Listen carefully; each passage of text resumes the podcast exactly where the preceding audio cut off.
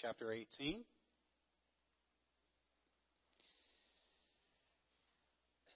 And we're going to jump over to Luke chapter chapter uh, 3.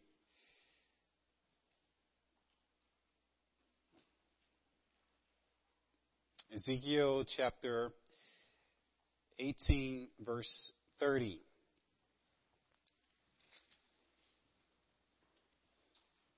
I think this is my custom of going to the Old Testament passage and paralleling that with our scripture text. So that's what we're doing here. It says in Ezekiel chapter 18, verse 30, Therefore, I would judge you, O house of Israel, everyone according to his ways, declares the Lord God. Repent and turn from all your transgressions, lest iniquity be your ruin. Now turn over to Luke chapter 3. We're going to read the first six verses in this passage.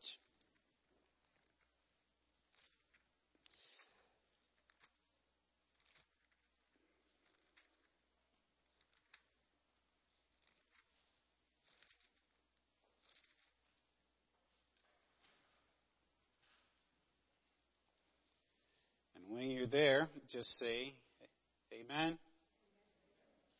Amen. It reads as follows.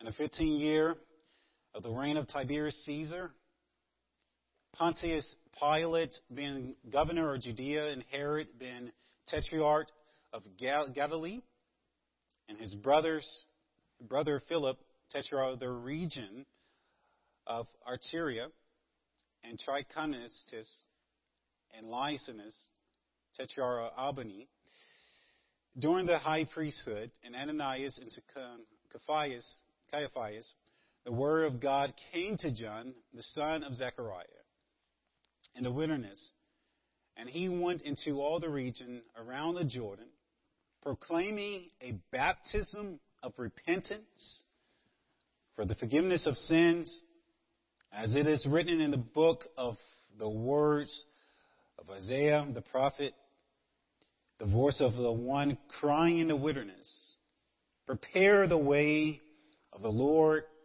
make his path straight, every valley shall be filled, every mountain and hill shall be made low, and the crooked shall become straight, and the rough places shall become level ways. And all flesh shall see the salvation of the Lord. And let the Lord add a blessing to the reading of his word. Amen. You know, I was thinking about this test and I immediately thought about these uh, certain aspects, which is political, um, the political climate and cultural climate, and also the, the, religious uh, religious climate in our world. Um, and I know that as time continues, the decay of any biblical norms will dissipate. Eventually, and anything that is considered good will be soon gone.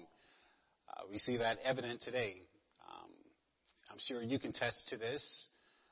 Majority of you are older than I am, obviously. Um, when you were growing up, things were considered morally good. Uh, that is not the case as of right now. If you watch the news lately, you would have observed chaos within the United States and across the globe. And the problems that we hear and see in politics, uh, culture, and religion is this because sin is the common denominator, and sin is lies within the heart of all men. Therefore, sin itself, or therefore I should say, man is the root of all these problems. And we're trying to fix these problems, but we can't. We hear people talk about politics because um, everyone, I don't care who you are, agree with some form of political ideology. Uh, you could be a Republican, a conservative, you could be a Democrat, you could be a progressive liberal. You agree with some form of um, political ideology. Within American politics, people identify as a Democrat, uh, independent, or Republican. Those are the three main parties, and they have the subset parties within those um, those one. But believe it or not, politics shape uh, people's worldviews, and it causes strife within the church itself. I even observed for the last three and a half years that I've been here that whenever um, election come around, everybody started talking about the next president. Um, we should or shouldn't vote for that. I hear that in the private conversations here at this church. And we hear it around other churches as well. You know, when Obama was first running for his first term, people were for and against Obama. When Trump uh, ran for his first term for the presidency, people were for and against Trump.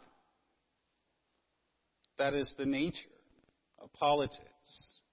And we also observe and hear about the syphilis of like hot topics like abortion or illegal immigration or one sexuality or same-sex couples or transgenderism. We hear about financial crises. All of these things are happening within our culture and other parts of the world. In terms of religion, Christian Judeo uh, values are no longer considered the norm in our society. I remember Barack, uh, Barack Obama said the United States is not a Christian nation, and I agree with that. It is not.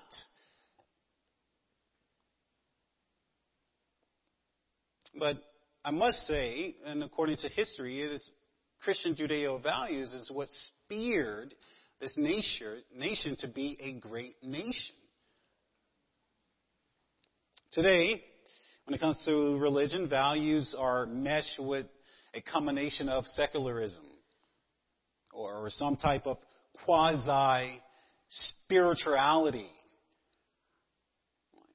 Religion itself in this particular nation and across the world is like a buffet line. You just pick and choose which religion you want that you agree with and want to hold to as your personal belief system.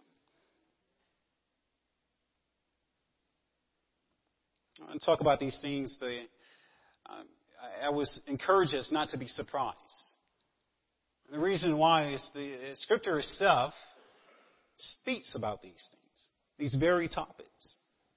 If you have ever read the book of Judges or Second uh, Kings, you would know that whenever a judge was raised up by God, he was there to judge the people because in, in the book of Judges, the children of Israel did everything that was according to their own eyes. Or in, in Second Kings, whenever there was a good king, the children of Israel prosper. Whenever there was an evil king, eh, the children, the Israel, the nation of Israel suffer for that. Because they were following after their leadership. Scripture speaks about abortion. That the murdering of babies was practiced for religious reasons. Babies were sacrificed to the false god Molech.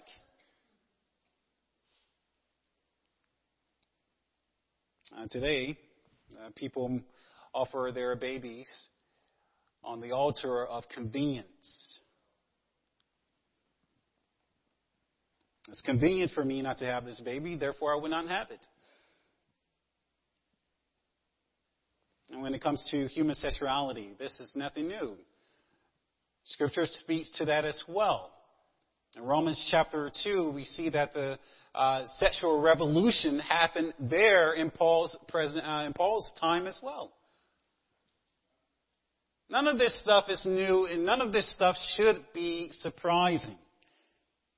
Whatever is happening in our culture and nation, especially when it is unbiblical, It should give us concern, but it should never allow us to be fretful of what is happening.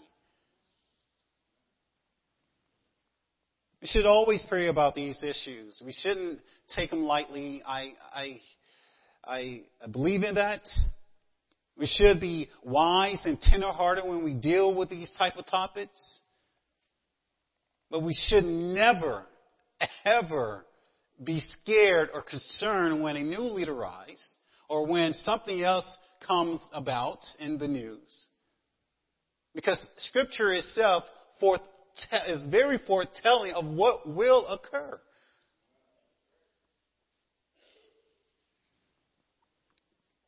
Now listen to me. Whenever it, um, whatever happens in politics, culture, and religion, there has always been one standard rule that the church rested on. And that is scripture itself. That is the standard rule. This is why the reformers coined the terms, the reformers like Martin Luther uh, coined the terms uh, sola scriptura, which means scripture alone, that scripture governs Christians. And scripture itself is the final authority for Christians.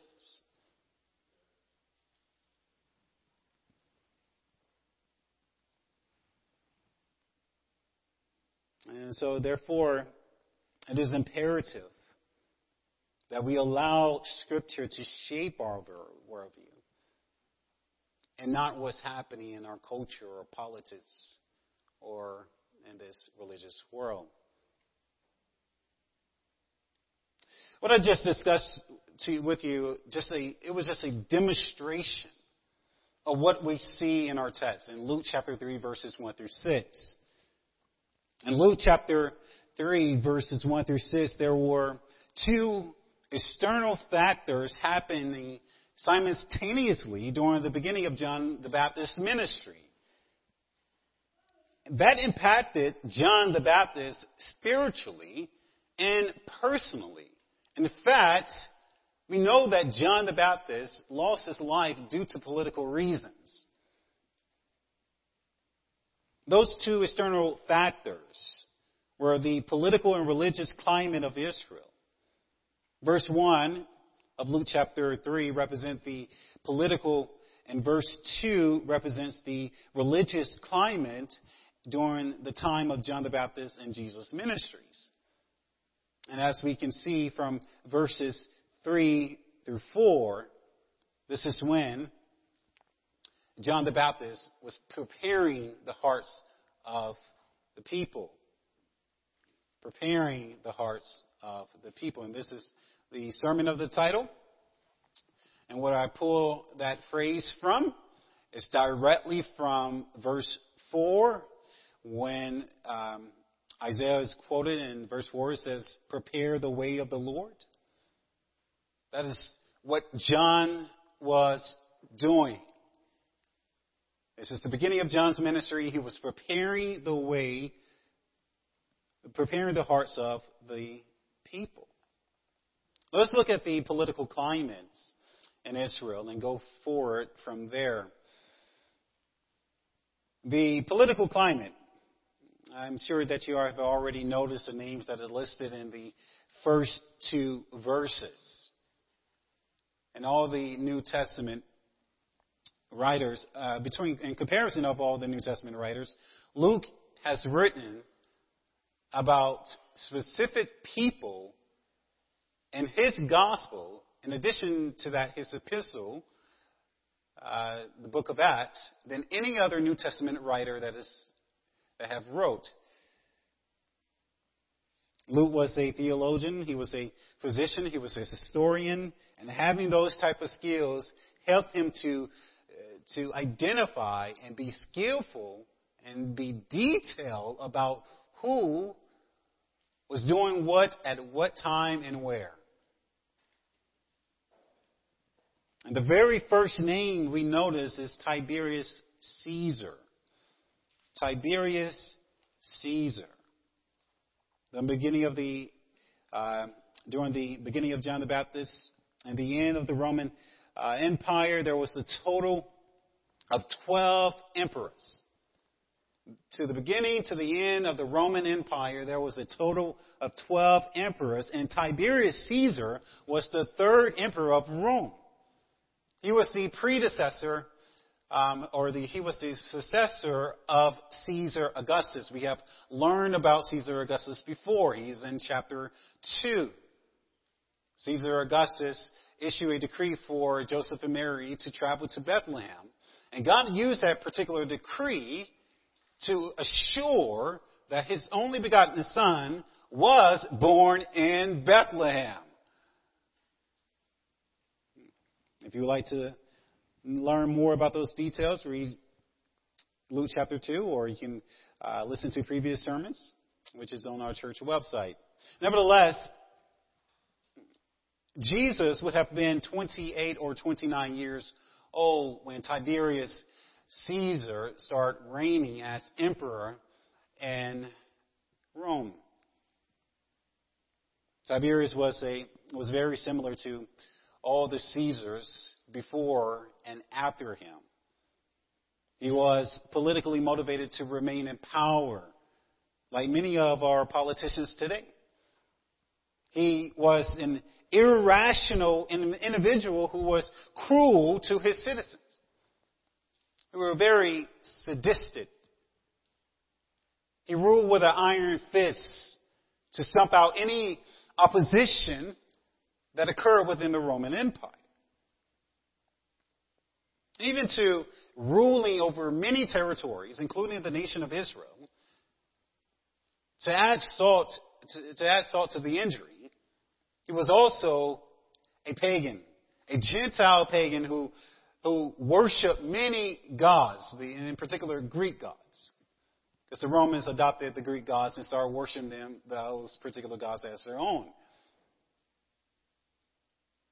So here you have a ruler ruling over the nation of Israel, a monotheistic nation who believe, as we do, that God is the only true God.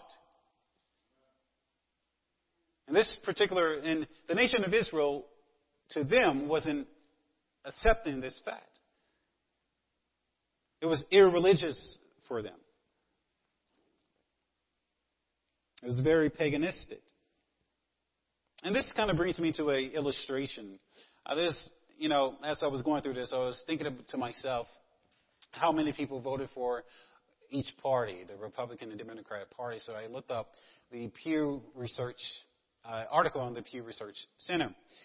Um, according to this article in 2016 election, Republican uh, Republicans, leaners, those who vote for Republicans, view Ben Carson, Ted Cruz, Marco Rubio, um, at least being somewhat religious. And for those who lean to, as a Democrat, they viewed Hillary Clinton and Bernie Sanders as less religious than their Republican counterparts. And they give a good percentage, like uh, 40% uh, believe that Hillary and, and, and Bernie, I mean, yeah, Hillary and Bernie was a good candidate, and the other 60%, according to this uh, view that the other candidates for the Republican, running for the Republican presidential uh, in 2016 as a good candidates. And this just goes to show that people are catered to people, uh, candidates who are, who believe in the same thing. Basically. People resonate with public officials who have possessed the same morals. But this wasn't true for the Jewish people during the reign of Tiberius Caesar. They didn't have anything that was common with Tiberius Caesar. And there's a couple of people you see is Pontius Pilate. We know of Pontius Pilate. He is written in the Apostles' Creed. that Jesus Christ was crucified by Pontius Pilate. We know that Pontius Pilate himself was the main reason to that to cast judgment on a person because the children of Israel, uh, the nation of Israel didn't have that authority. Before Pontius Pilate, he was seeking the truth at the time of Jesus' trial. But here we have him being the governor of Judea. We know that eventually, after Jesus' trial, Pontius Pilate had to uh, travel back to Rome because he was an individual who couldn't keep all the oppositions down in his region. He was like the governor, similar to the governor of Ohio. Uh, the governor of Ohio has the right to send out the National Guard. It was similar to that. But the Jewish people complained because Pontius Pilate was a brutal guy. He didn't really care about the Jews. It said that he marched into Israel with pagan symbols. And the Jewish people took that as idolatry.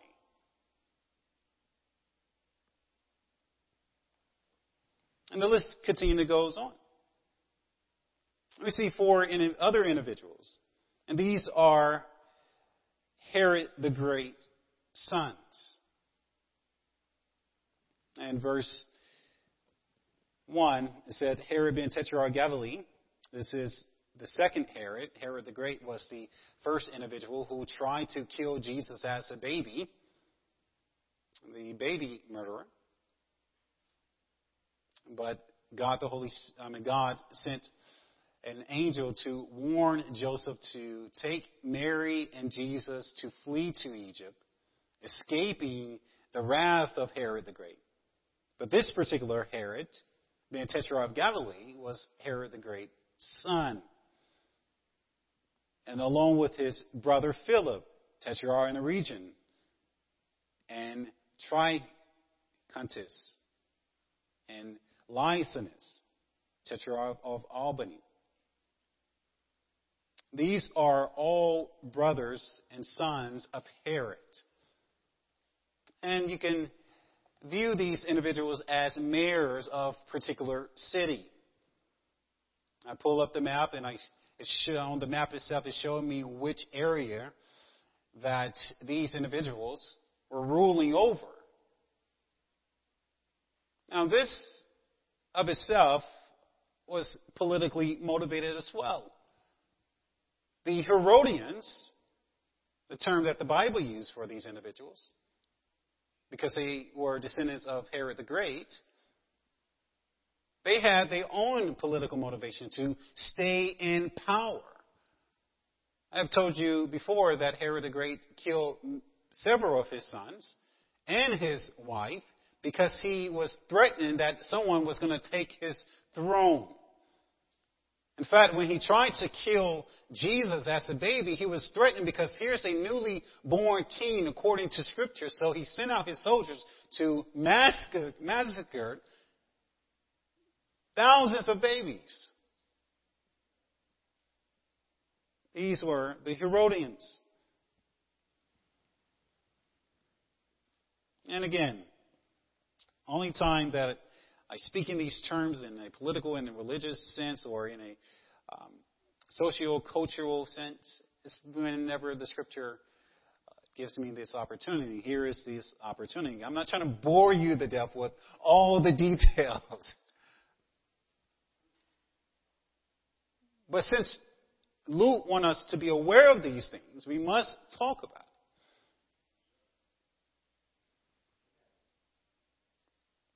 The next individual is the religious climate of Israel. The religious climate of Israel. And they are the religious climate of Israel is represented by An- An- Ananias and Caiaphas. The the Romans had so much power to the point where they can dispose or elect an individual to the priesthood.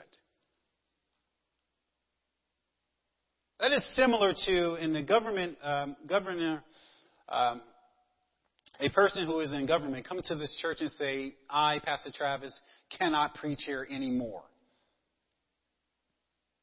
That is how much power the Romans had at the time. So when you see Ananias, Ananias' name here, he wasn't the priest per se, because they disposed of him. But he carried so much influence that the, that the people of Israel knew that he was the priest prior to his son-in-law Caiaphas. And Luke wants us to be aware of these individuals. These individuals were self-righteous. They were conceited. They placed a lot of burden on the children of Israel. They did things according to their own eyes and not according to God's commands. In fact, these two individuals were the individuals who persecuted and crucified the Lord Jesus Christ. They, they were the ones who set Jesus' trial in motion.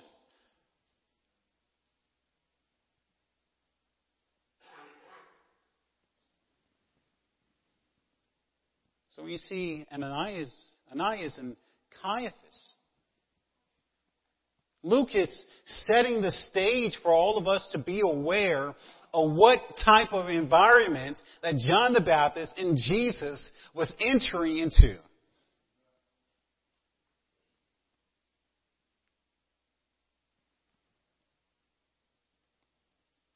And I think this is a very stark contrast between John the Baptist and Ananias and Caiaphas. And Ananias and Caiaphas, they were the religious elite. John the Baptist was God's humble prophet. John the Baptist was chosen by God during the conception of his mother Elizabeth.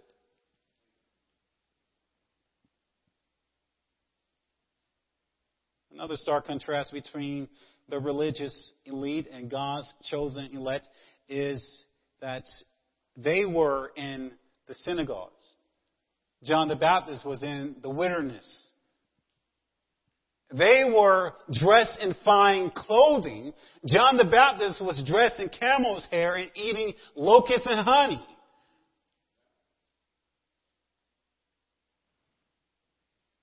John the Baptist wasn't your traditionalist.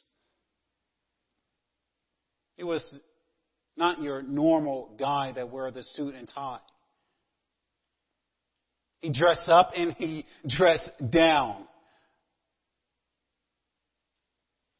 John the Baptist was humble. And God used him to preach the good news. Something that Ananias and Caiaphas were supposed to do.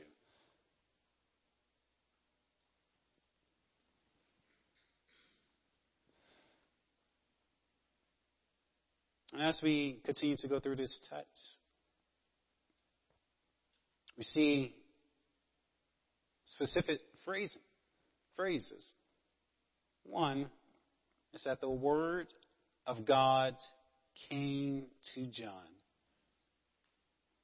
That the word of God came to John, the son of Zechariah, according to verse 2. When we see the word instinctively, we think about logos.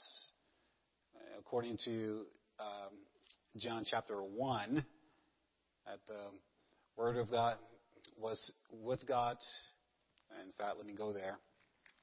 So I won't quote scripture out of context.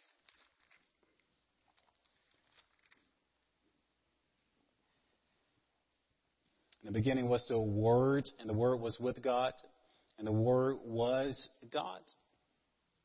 The, that particular Greek word is logos. It means revelation means something far more than what this particular Greek word that has been represented as the English word word. In our text, this particular word doesn't mean logos. It means rhema. It means a lesser special revelation. It is not like John the Baptist was receiving revelation from God. It was more lines that he was receiving a calling from God. Remember, there was silence for at least 25 to 30 years from the time that John the Baptist was a baby to now in our, according to our text. And John the Baptist was in the wilderness. And here is God saying, now it is time for you to go where the people are. The Word of God came to John. I liken this to my own personal experience. I told, I don't know if I shared this with you before, but when I received my calling to ministry, I was sitting in my um, grandmother's kitchen. It wasn't as if I heard an audible voice, because I didn't. But I felt a strong prompting, a switching of my desires. Because, beloved, trust me when I say this. Out of all the things I wanted to be and do, preaching wasn't one of them.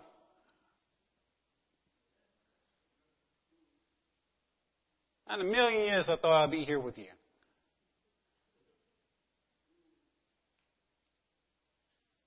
But my desires changed from desiring to make money to desiring to seek after God. This is the ideal that Luke is conveying. That the Word of God came to John. It wasn't no special revelation. It wasn't something addition to Scripture. It was something that was prompting John to start preaching the gospel.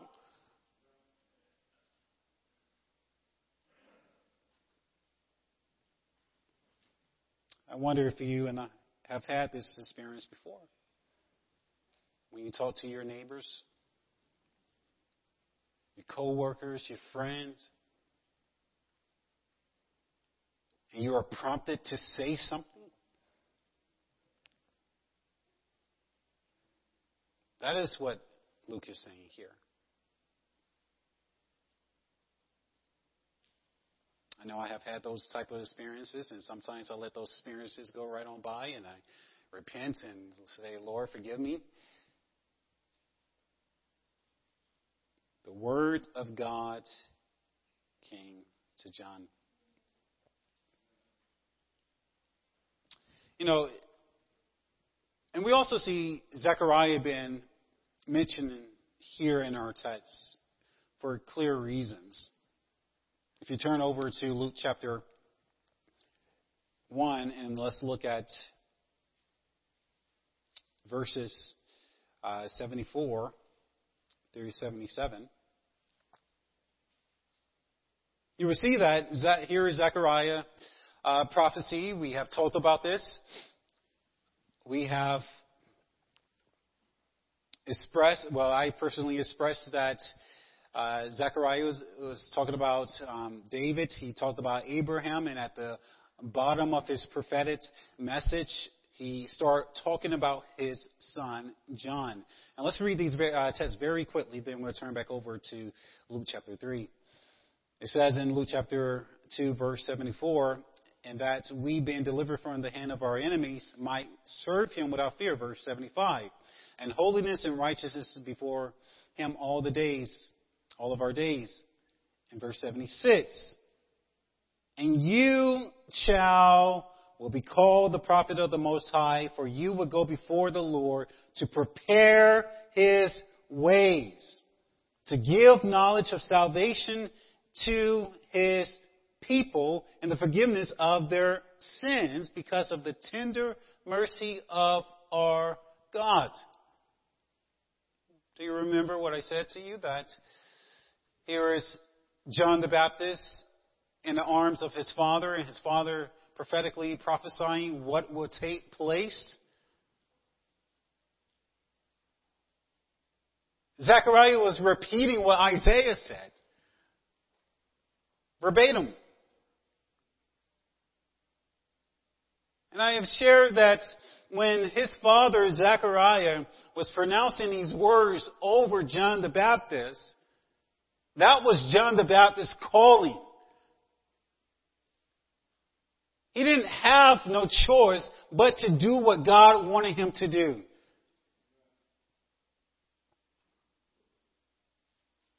He didn't fill out an application and say, Lord, can I do this? No, God ordained him to preach the good news. He was ordained to be God's, the prophet of the Most High.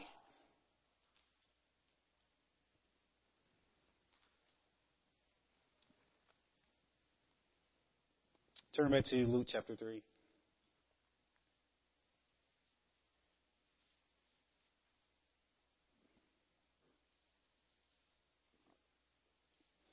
And as the text went on to say that in the wilderness, just a very footnote to this is that is again, this is the, the stark difference between the religious elite, the self-indulged uh, cult, uh, religious culture that was present at in the nation of Israel.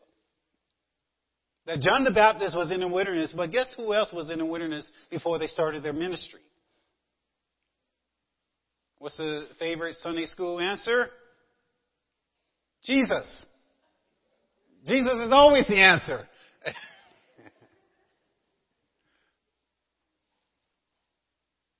Before Christ started his ministry, he was in the wilderness being tempted by Satan for 40 days and 40 nights.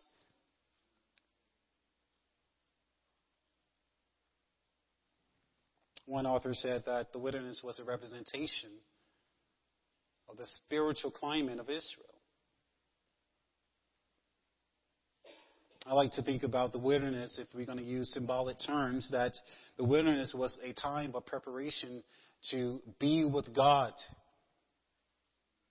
to cast out all distractions.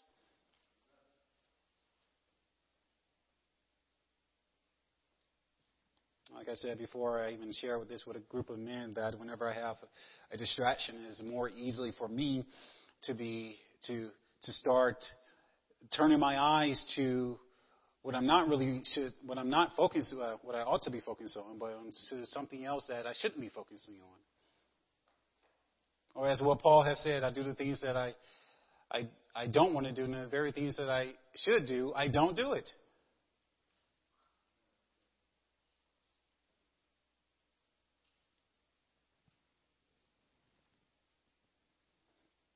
But John was in the wilderness. And we don't know the exact location of, of, of where John was. I searched, nothing really came up. But after his preparation, his time, his enrichment, his growth of being in the wilderness, his contemplation on, on, on Scripture itself, his is thirst and hunger after righteousness. After that time, it was time for him to go to the region of Jordan, where the people was. Here is a man that took the preparation that was needed. And afterward, it is time for him to use the preparation that he gained for others. John the Baptist was evangelistic. He went to the region of Jordan. And it says specifically in verse 3 that he was proclaiming a baptism of repentance for the forgiveness of sins. Proclaiming a baptism of repentance for the forgiveness of sins. Despite the political climate that was happening in Israel, despite the religious climate that was happening in Israel, John the Baptist was doing what God wanted him to do, which was to prepare the way of the Lord. And by him doing that, he was preparing hearts for Christ Jesus.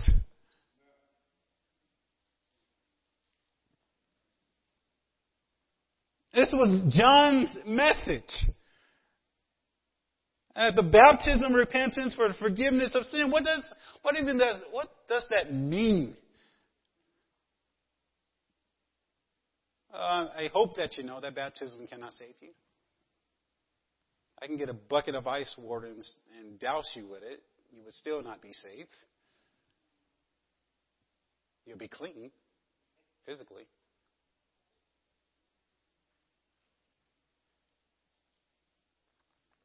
But here is what it truly means, saints.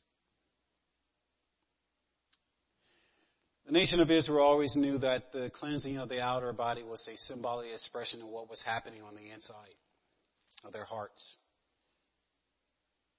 The priests had to do it before they even entered the tabernacle.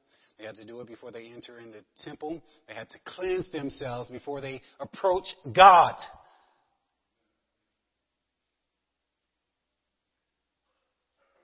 It wasn't just some type of spiritual ritual that they was practicing. God was demonstrating to them what you're doing on the outside must happen on the inside as well.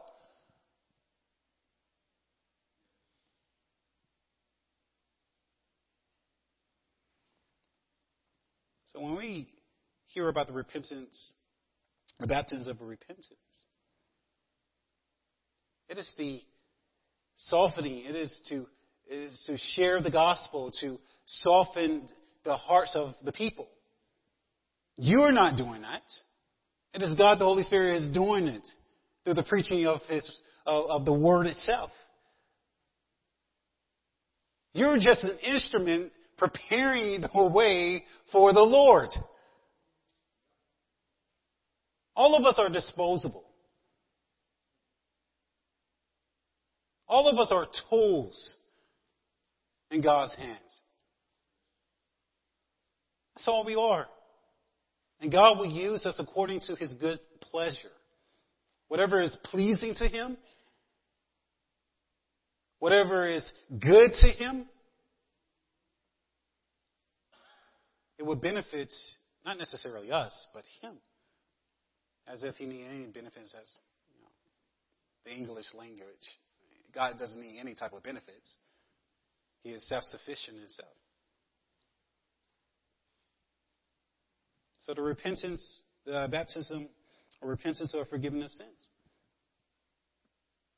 You know, when we, if we baptize someone here, it is on the lines of, okay, they have made a profession of faith. They have confessed that the Lord and Savior is their, uh, they have confessed that Jesus is the Lord and, and their Savior. But I must have, have I, it's the critic within me that says, that's not enough. We can baptize people out of the wazoo, and it still won't be enough. Just because someone repent doesn't mean that they're saved. That is the big difference here, and I want us to be very clear on this as well. Everyone can feel remorseful about what they have done. That doesn't mean that they're saved. Lord, I repent. Yes, you're feeling very remorseful. But repentance doesn't save you. It cannot save you. When someone is feeling the, the unction of, of repentance, it is what God is doing on their hearts. It is that He's humbling them.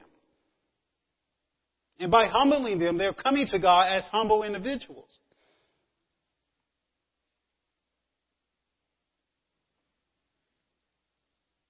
Even though people repent of their sins, it doesn't mean that they automatically save. Sinners repent all the time. They feel remorseful, they, but repentance does not save anyone. What saves individual is the regeneration of the Holy Spirit.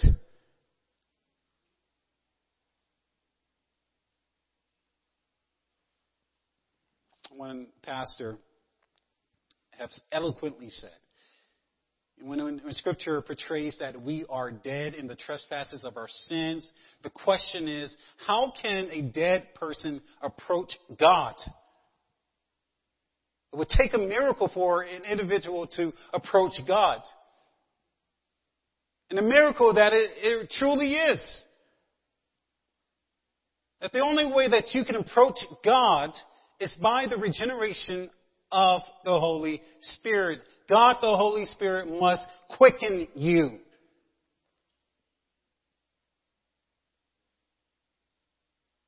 God the Holy Spirit, the conviction of God the Holy Spirit is a blessed thing. It truly is.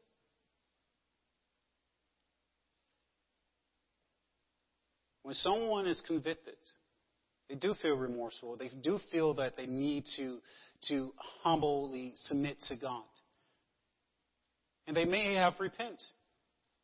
In fact, not only they may have repent, they may have say, okay, I repented now, can I be baptized? But beloved,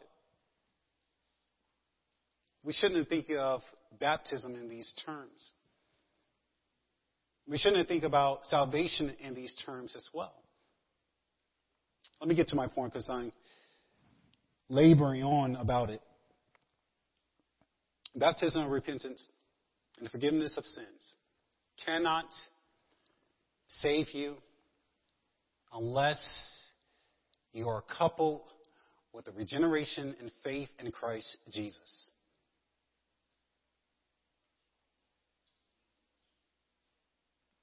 Where do I get that from? Turn to Acts. Let's look at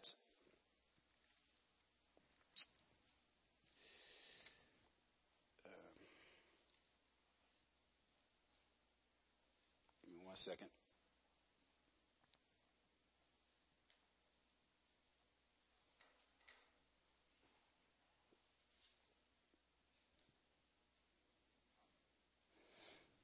All right. Turn to Acts chapter.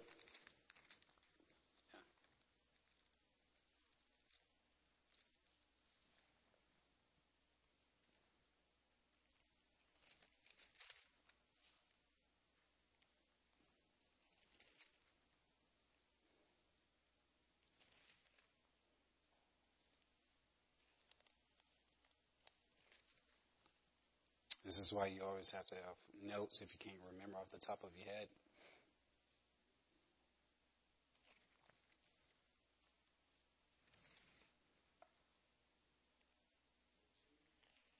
No.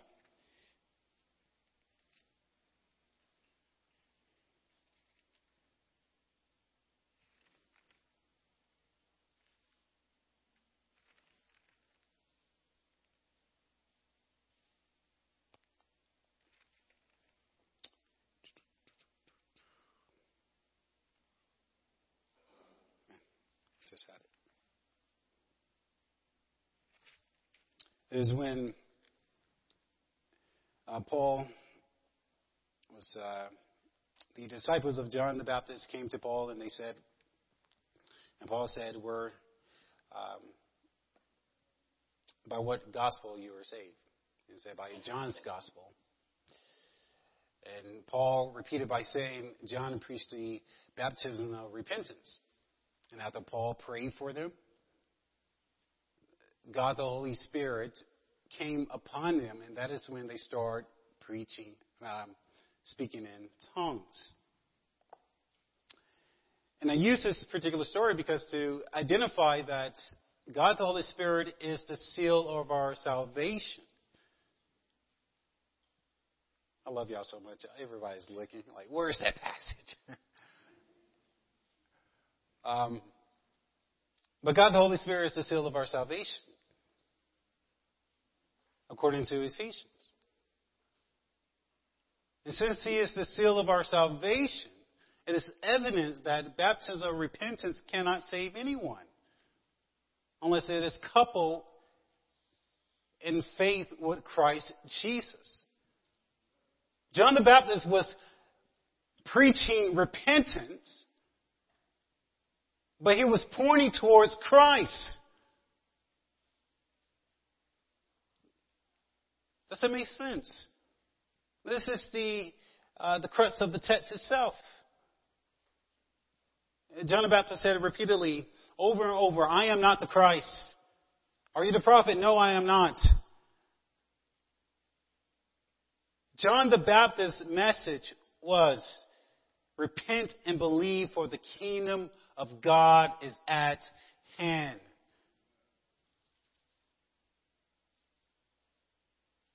And what was at hand? Christ. Christ was at hand. Because as soon as John the Baptist's ministry was over, as soon as John the Baptist was put to death, even a little prior to that, uh, John the Baptist's death, Jesus started his ministry, and that is when John the Baptist's ministry started to decrease.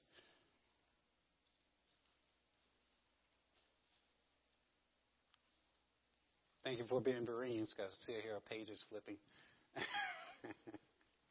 Turn back to Luke. I will, um, once I find the biblical passage, I will give it to uh, Melvin, and he will have it on the website within the notes. Let's go ahead and finish up. Verses 4 through 6.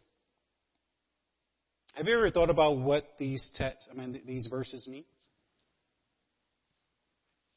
As I was going through, I read several authors, and one particular author said this was a representation that things was crooked in Israel, so therefore John the Baptist have to be uh, have to make things straight, and that's a good analysis of the text too, or interpretation. But when Luke quote quoted uh, Isaiah this is the di- direct quote from Isaiah. This is, I believe, is that here is a prophet. Here is a person who was a herald of the gospel. And he is calling everyone to repentance for the sake of the king who is drawing near upon them. The ideal, the imagery here is that people are going before the king and calling out, here is the king. Make every path straight. Prepare the way. That's the imagery here. Prepare the way of the Lord, make his path straight. Every valley shall be filled, every mountain and hill shall be made low, and every crooked shall become straight. So whenever a king went through the valley, people made preparation prior to the king arriving in that location. So they're using the imagery of Old Testament scripture of how kings were carried through valleys to say, here is the true King Jesus. And I am preparing the way for him.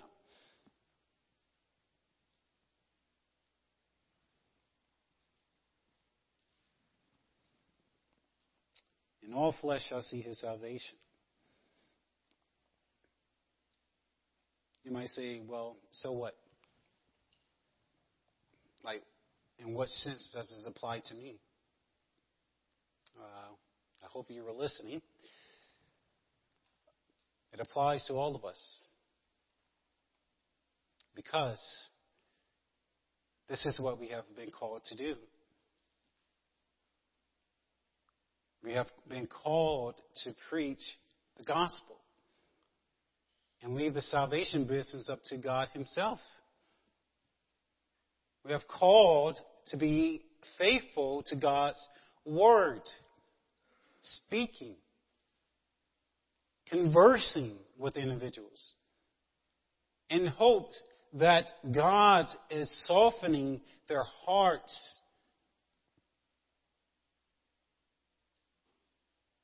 We're called to be evangelistic. We're called to prepare the hearts of people for the Lord Jesus Christ.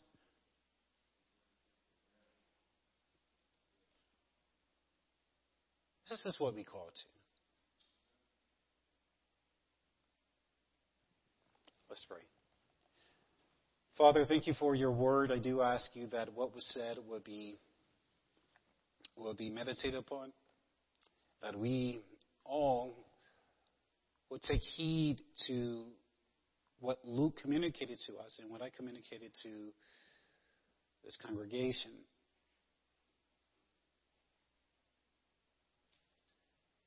I ask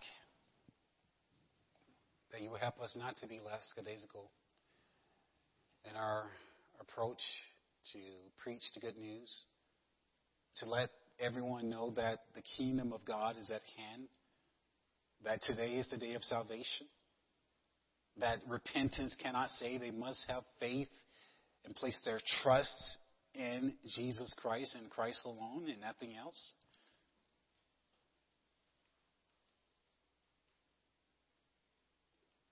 I pray that we not only believe what we hear and read about in your word, but we actually do it.